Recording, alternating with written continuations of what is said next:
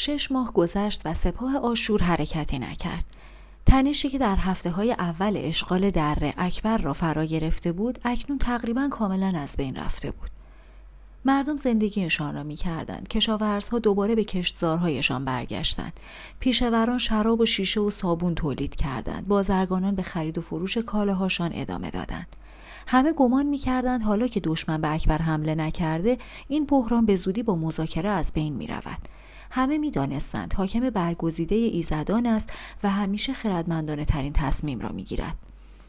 وقتی ایلیا وارد شهر شد حاکم دستور داد شایعاتی پخش کنند که این خارجی با خود نفرینی آورده است. بدین ترتیب اگر جنگ اجتناب ناپذیر می‌شد می توانست حضور آن خارجی را دلیل اصلی فاجعه قلمداد کند. اهالی اکبر متقاعد می شدند که با مرگ مرد اسرائیلی جهان دوباره به حال عادی برمیگردد. بعد حاکم توضیح می‌داد اکنون برای اینکه از آشوری ها بخواهند عقب نشینی کنند بسیار دیر شده است. دستور می‌داد ایلیا را بکشند و برای مردمش توضیح می‌داد که صلح بهترین راه است. از نظر او بازرگانان که در طلب صلح بودند دیگران را مجبور می کردند که با نظر او موافقت کنند. در ماهای اخیر در برابر فشارهای کاهن اعظم و سپه سالار بر اینکه بیدرنگ به آشوری ها حمله کنند مقاومت کرده بود. ایزدان کوه پنجم هرگز او را ترک نکرده بودند. با معجزه رستاخیز دیشب بار دیگر زندگی ایلیا مهمتر از ادامه او شده بود. سپه سالار پرسید این خارجی چرا طرفدار شماست؟ حاکم پاسخ داد ایزدان روح او را روشن کردند و در یافتن بهترین راه حل به ما کمک می کنند و بعد بیدرنگ موضوع صحبت را عوض کرد. ظاهرا تعداد خیمه ها امروز بیشتر شده. سپه سالار گفت فردا هم از این بیشتر می شود اگر وقتی که فقط چند گشتی بودند حمله می کردیم احتمالا دیگر بر نمی گشتند اشتباه می کنید بعضی فرار می کردند و بعد برای انتقام برمیگشتند. سپه سالار اصرار کرد وقتی درو را به تأخیر بیاندازیم محصول میگندند اما وقتی حل مشکل را به تأخیر بیاندازیم بزرگتر می شود. حاکم توضیح داد که صلح بزرگترین افتخار این مردم سه قرن بر فینیقیه فرما بوده است. اگر او در این دوره برکت تدخل کند نسلهای آینده چه خواهند گفت؟ ایلیا گفت سفیری بفرستی تا با آنها مذاکره کند. بهترین جنگجو کسی است که موفق می شود دشمن را به دوست تبدیل کند.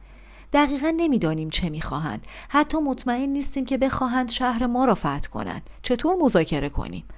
علائم تهدید کننده ای وجود دارد. یک سپاه وقتش را با تمرین در سرزمینی دور از وطنش تلف نمی کند هر روز شاهد ورود سربازان بیشتر بودند. حاکم محاسبه می کرد که برای آن همه مرد چقدر آب لازم است. به زودی تمام شهر در برابر سپاه دشمن کاملا بیدفاع می شد کاهن اعظم از سپه سالار پرسید می توانیم حالا حمله کنیم؟ بله می توانیم. مردان زیادی را از دست می دهیم. اما شهر نجات پیدا می کند. ولی باید خیلی سریع تصمیم بگیریم. ایلیا گفت نباید این کار را بکنیم جناب حاکم ایزدان کوه پنجم به من گفتند که هنوز وقت داریم تا راه حل صلح آمیزی پیدا کنیم با وجود آنکه حاکم گفتگوی کاهن اعظم و مرد اسرائیلی را شنیده بود وانمود کرد که با او موافق است. از نظر او چندان فرق نمی کرد که سیدا و سور را فینیقیان در اختیار بگیرند یا کنعانیان یا آشوریان. مهم این بود که شهر بتواند به تجارت محصولاتش ادامه بدهد. کاهن اعظم گفت باید حمله کنیم. حاکم گفت یک روز دیگر صبر می کنیم شاید همه چیز خود به خود حل شود. باید بیدرنگ درباره بهترین راه رویارویی با تهدید آشوری ها تصمیم می گرفت. از دیوار پایین آمد و به طرف قصر رفت و از مرد اسرائیلی هم خواست با او برود. در راه مردم را در اطرافش دید چوپانها گله هایشان را به کوه ها می بردن. کشاورزها به مزاره می رفتن تا از خاک خشک آزوغه لازم را برای خود و خانوادهشان برداشت کنند سربازها با نیزه تمرین می کردند و چند بازرگان تازه وارد کالاهای خود را در میدان شهر نمایش می دادند. عجیب بود که آشوری ها جاده سراسری دره را نبسته بودند. سوداگران هنوز با کالاهای خود در حرکت بودند و مالیات عبور اموالشان را به شهر می پرداختند. ایلیا پرسید حالا که این نیروی عظیم را جمع کردهاند پس چرا جاده را نمی بندند؟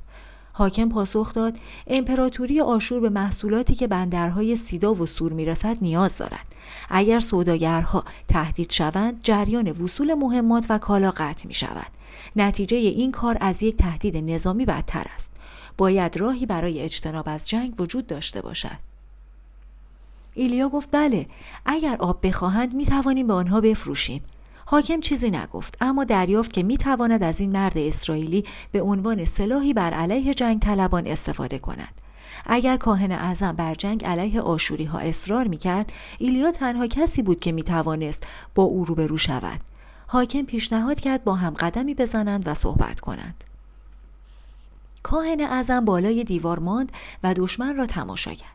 سپه سالار پرسید ایزدان برای منصرف کردن مهاجمان چه کار می توانند بکنند؟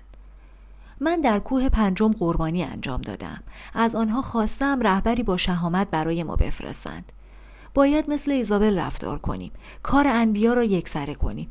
یک اسرائیلی ساده که دیروز به مرگ محکوم شده بود امروز در دستهای حاکم است تا مردم را برای صلح اقوا کند می توانیم اسرائیلی را اعدام کنیم و بعدها با سربازهای من حاکم را برکنار کنیم. کاهن اعظم پاسخ داد دستور می‌دهم ایلیا را بکشند اما درباره حاکم نمی‌توانیم کاری بکنیم. اجداد او نسلها بر مسند قدرت بودند.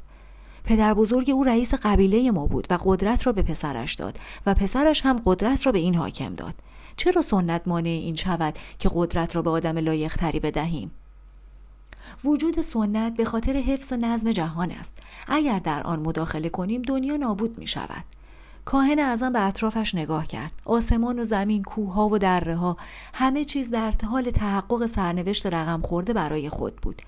گاهی زمین میلرزید گاهی مثل حالا دوره های طولانی خشکسالی پیش می آمد. اما ستاره ها بدون مزاحمت سر جایشان بودند و خورشید بر سر آدم ها سقوط نکرده بود. به اینکه بعد از طوفان انسان ها آموخته بودند که نمی‌توان نظم خلقت را عوض کرد. در گذشته تنها کوه پنجم وجود داشت. انسانها و ایزدان با هم زندگی می کردند و در باغهای بهشت قدم می زدند و با هم صحبت می کردند و می خندیدند. اما انسانها گناه کردند و ایزدان آنها را بیرون راندند. جایی برای تبعید انسانها نداشتند. برای همین زمین را در اطراف کوه خلق کردند تا انسانها را به روی زمین بفرستند و مدام مراقبشان باشند و مطمئن شوند که تا ابد به یاد دارند که در سطحی بسیار پستر از ساکنان کوه پنجم زندگی می کنند. اما ایزدان مراقب بودند که راهی برای بازگشت باز بگذارند. اگر نوع بشر با دقت از آن راه ها پیروی می کرد روزی می توانست به قله کوه بازگردد. برای اینکه فکر فراموش نشود کاهنان و حاکمان را مسئول زنده نگاه داشتن این فکر در ذهن مردم می کردند. همه همین را باور داشتند اگر خانواده که ایزدان تعیین کرده بودند از قدرت کنار می‌رفت عواقب وخیمی به بار می آمد. هیچ کس به یاد نداشت که چرا این خانواده انتخاب شده اما همه می‌دانستند که این خانواده با ایزدان نسبت دارند اکبر صدها سال قدمت داشت و همیشه اجداد همین حاکم آن را اداره کرده بودند. بارها به آنجا حمله کرده بودند. شهر بارها به دست مهاجمان و بربرها افتاده بود. اما مهاجمان با گذشت زمان از آنجا رفته بودند یا آنها را رانده بودند. بعد نظم کهن دوباره برقرار می‌شد و مردم به زندگی آشنای خود باز میگشتند. کاهن وظیفه داشت این نظم را حفظ کند. دنیا سرنوشتی داشت و قوانینی بر آن حاکم بود. زمان تلاش برای سنجیدن ایزدان سپری شده بود اکنون وقت آن بود که به ایزدان احترام بگذارند و اراده آنها را به جای آورند ایزدان دمدمی مزاج بودند و به آسانی به خشم می آمدند. اگر آینهای درو را به جا نمی آوردند زمین نیز محصولی نمی‌داد.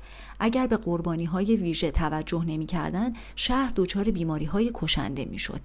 اگر ایزد آب و هوا را دوباره برمیانگیختند کاری می‌کرد که گندم و مردم دیگر رشد نکنند کاهن اعظم به سپه سالار گفت کوه پنجم را بنگر. ایزدان از قلهش بر دره استیلا دارند و محافظ مایند.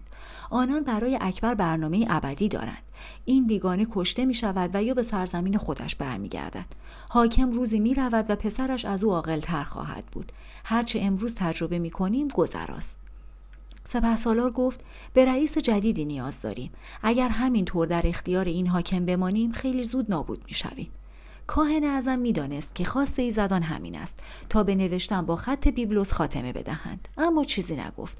خوشحال بود که بار دیگر ثابت می شود که حاکمان خواسته یا ناخواسته همواره مجری سرنوشت کیهانند. ایلیا همچنان که همراه حاکم در شهر را می‌رفت نقشهاش را برای برقراری صلح برای حاکم توضیح داد و مشاور او شد. وقتی به میدان رسیدند بیماران دیگری نزدیک شدند. اما ایلیا گفت که ایزدان کوه پنجم درمانگری را بر او ممنوع کردند.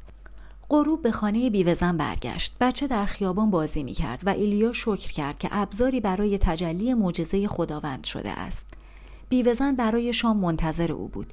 ایلیا وقتی تنگ شرابی را روی میز دید تعجب کرد. زن گفت مردم برای خوشحال کردنت هدیه آوردند. من هم می‌خواهم به خاطر بیانصافی هم عذر بخواهم. ایلیا با تعجب پرسید کدام بیانصافی؟ نمی‌بینی که همه چیز بخشی از برنامه خداوند است؟ بیوزن لبخند زد. چشمهایش درخشید و ایلیا برای نخستین بار متوجه شد که او زیباست. دست کم ده سال بزرگتر از او بود اما در آن لحظه نسبت به او احساس محبت کرد. به این احساس عادت نداشت وحشت کرد. چشمهای ایزابل را به یاد آورد و آرزویی را که هنگام ترک قصر آهاب در دلش جوانه زده بود. ازدواج با زنی لبنانی. زن گفت هرچند زندگیم بیفایده بوده اما دست کم پسرم را دارم. داستان او در یادها میماند. از قلمرو مردگان برگشته است. زندگی تو بیفایده نیست. من بنا به دستور خدا به اکبر آمدم و تو به من پناه دادی. اگر روزی داستان پسر تو را به یاد می آورند مطمئنم که داستان تو را هم به یاد خواهند داشت.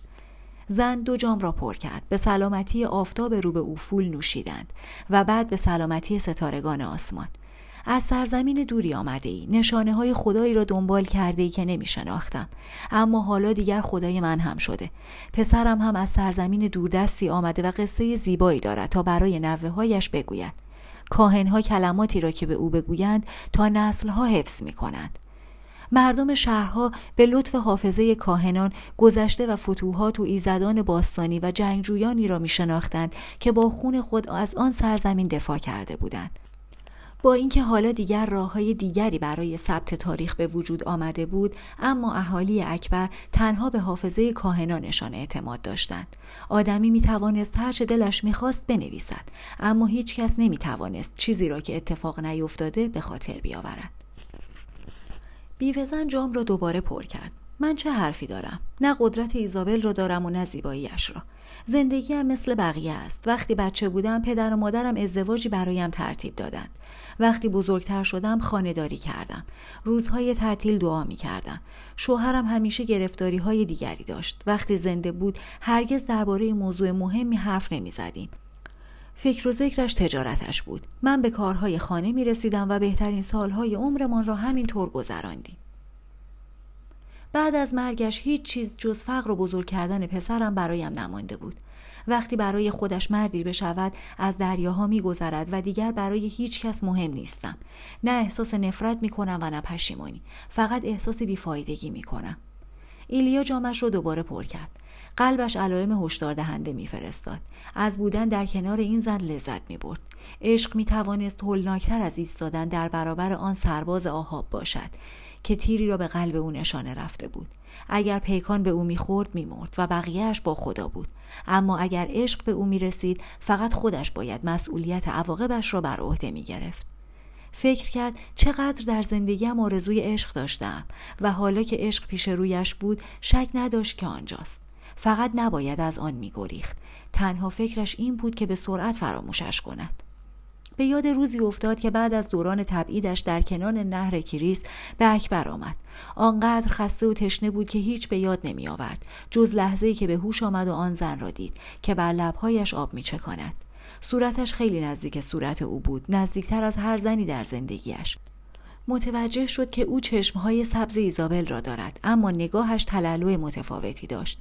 انگار چشمهایش درختان سرو و اقیانوسهایی را باز میتاباند که ایلیا همواره در رویا دیده بود اما هرگز نشناخته بود و شاید چطور ممکن است روح خودش را باز میتاباند. فکر کرد. خیلی دلم می‌خواهد این را به او بگویم اما نمی‌دانم چطور. صحبت درباره عشق الهی آسانتر است. ایلیا جرعه نوشید. زن احساس کرد چیزی گفته که باعث ناراحتی او شده است. تصمیم گرفت موضوع صحبت را عوض کند. پرسید از کوه پنجم بالا رفتی؟ ایلیا سر تکان داد. زن مایل بود بپرسد که در ارتفاعات چه دیده و چطور از آتش عرش جان سالم به در برده. اما به نظرش رسید که ایلیا خوش ندارد صحبت کند. فکر کرد تو یک نبی هستی. قلبم را بخوان. از وقتی که آن اسرائیلی وارد زندگیش شد همه چیز عوض شده بود. حتی تحمل فقر راحت تر بود. آن خارجی چیزی را در او برانگیخته بود که هرگز احساس نکرده بود. عشق. وقتی پسرش بیمار شد زن با تمام همسایه هایش جنگیده بود تا ایلیا را در خانهاش نگه دارد. می‌دانست که برای ایلیا خدا مهمتر از تمام اتفاقات روی زمین است. می‌دانست که تحقق این رویا غیر ممکن است. این مرد هر لحظه ممکن است برود. خون ایزابل را بریزد و دیگر بر نگردد تا ماجرا را تعریف کند. اما باز عاشق او میماند. چرا که برای نخستین بار در زندگیش آزادی را شناخته بود. می توانست دوستش بدارد و او بیخبر بماند. برای اینکه دلش برای او تنگ شود به اجازه او احتیاج نداشت. می توانست هر لحظه روز به او فکر کند برای شام منتظرش بماند و نگران نقشه هایی باشد که مردم داشتند برای این خارجی می کشیدند. آزادی همین بود. اینکه آدمی بی توجه به نظرات دیگران چیزی را که دلش می‌خواهد احساس کند. برای حضور آن بیگانه در خانه اش با همسایه ها و دوستانش جنگیده بود. نیازی نبود با خودش بجنگد. ایلیا کمی دیگر نوشید. عذر خواست و به اتاقش رفت. زن به نوشیدن ادامه داد. از دیدن بازی پسرش در جلوی خانه لذت برد و تصمیم گرفت کمی قدم بزند. آزاد بود زیرا عشق آزاد می کند ایلیا زمان درازی به دیوارهای اتاقش خیره ماند. سرانجام تصمیم گرفت فرشتهاش را فرا بخواند. گفت روحم در خطر است. فرشته چیزی نگفت. ایلیا شک داشت آن گفتگو را ادامه بدهد اما دیگر دیر شده بود. نمی توانست بی دلیل فرشتهاش را فرا بخواند. وقتی با این زن هستم احساس خوبی ندارم. فرشته پاسخ داد کاملا برعکس و این آزارت می دهد زیرا گرفتار عشق اویی. ایلیا خجالت کشید. فرشته از روح او با خبر بود. گفت عشق خطرناک است. فرشته پاسخ داد بسیار. و بعد؟ و ناپدید شد. فرشته گرفتار آن شکهای شکنجهگر روح ایلیا نبود. بله می‌دانست عشق چیست. دید که پادشاه اسرائیل خدا را کنار گذاشت. به خاطر آنکه ایزابل شاه دخت سیدا قلب او را تسخیر کرده بود. تاریخ می گفت که شاه سلیمان تقریبا تاج و تختش را به خاطر زنی خارجی از دست داد. شاه داوود به خاطر عشق زن یکی از بهترین دوستانش او را به سوی مرگ فرستاد. سامسون به خاطر دلیله به زندان افتاد و فلسطینی ها چشمهایش را درآوردند. چطور نمی‌دانست عشق چیست؟ تاریخ پر از نمونه های بود. حتی اگر از متون مقدس خبر نداشت، خبر داشت که بر سر دوستانش و دوستان دوستانش چه آمده و چگونه شبهای دراز منتظر ماندند و رنج بردند. اگر در اسرائیل زنی داشت پس از دریافت فرمان خدا ترک شهر برایش مشکل می بود و حالا مرده بود.